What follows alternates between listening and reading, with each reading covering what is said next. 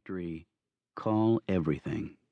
And she noted on the page that she had already sent the new number out to his A level email list. There were almost 80 people on this list, people who he would want to be able to reach him at any time. Almost all of them business associates, or business associates he also considered friends. Pierce pressed the talk button again and called the number Monica had listed for setting up and accessing his voicemail program.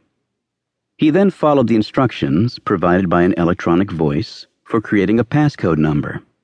He decided on 92102, the day Nicole had told him that their three year relationship was over. He decided not to record a personal greeting he would rather hide behind the disembodied electronic voice that announced the number and instructed the caller to leave a message. It was impersonal, but then again, it was an impersonal world out there. When he was finished setting up the program, a new electronic voice told him he had nine messages. Pierce was surprised by the number. His phone had not been put into service until that morning, but immediately hopeful that maybe one was from Nicole. Maybe several. Maybe she'd had a change of heart. He suddenly envisioned himself returning all the furniture Monica had ordered for him online. He saw himself carrying the cardboard boxes of his clothes back inside the house on Amalfi Drive. But none of the messages were from Nicole. None of them were from Pierce's associates or associate friends either. Only one was for him. A welcome to the system message delivered by the now familiar electronic voice. The next eight messages were all for Lilly, no last name mentioned. The same woman he had already fielded three calls for. All the messages were from men. Most of them gave hotel names and numbers for calling back. A few gave cell numbers, or what they said was a private office line. A few mentioned getting her number off the net or the site without being more specific. Pierce erased each message after listening to it. He then turned the page on his notebook and wrote down the name Lilly. He underlined it while he thought about things. Lilly, whoever she was, had apparently stopped using the number. It had been dropped back into circulation by the phone company and then reassigned to him. Judging by the all male caller list, the number of calls from hotels, and the tone of trepidation and anticipation in the voices he had listened to, Pierce guessed that Lilly might be a prostitute, or an escort, if there was a difference. He felt a little trill of curiosity and intrigue go through him, like he knew some secret he wasn't supposed to know.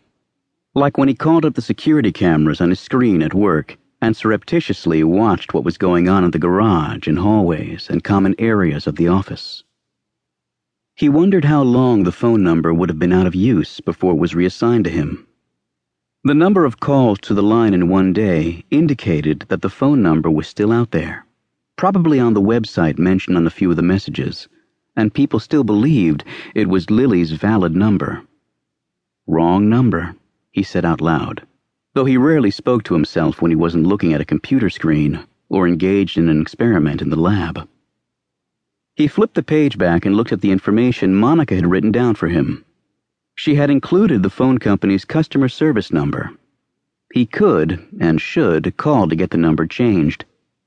He also knew it would be an annoying inconvenience to have to resend and receive email notifications correcting the number. Something else made him hesitate about changing the number. He was intrigued. He admitted it to himself. Who was Lilly? Where was she? Why did she give up the telephone number but leave it on the website? There was a flaw in the logic flow there, and maybe that was what gripped him. How did she maintain her business if the website delivered the wrong number to the client base? The answer was that she didn't. She couldn't. Something was wrong, and Pierce wanted to know what and why. It was Friday evening he decided to let things stand until Monday. He would make the call about changing the number then. Pierce got up from the couch and walked through the empty living room to the master bedroom, where the six cardboard boxes of his clothing were lined against one wall and a sleeping bag was unrolled alongside another. Before moving into the apartment and needing it, he hadn't used the sleeping bag in almost three years.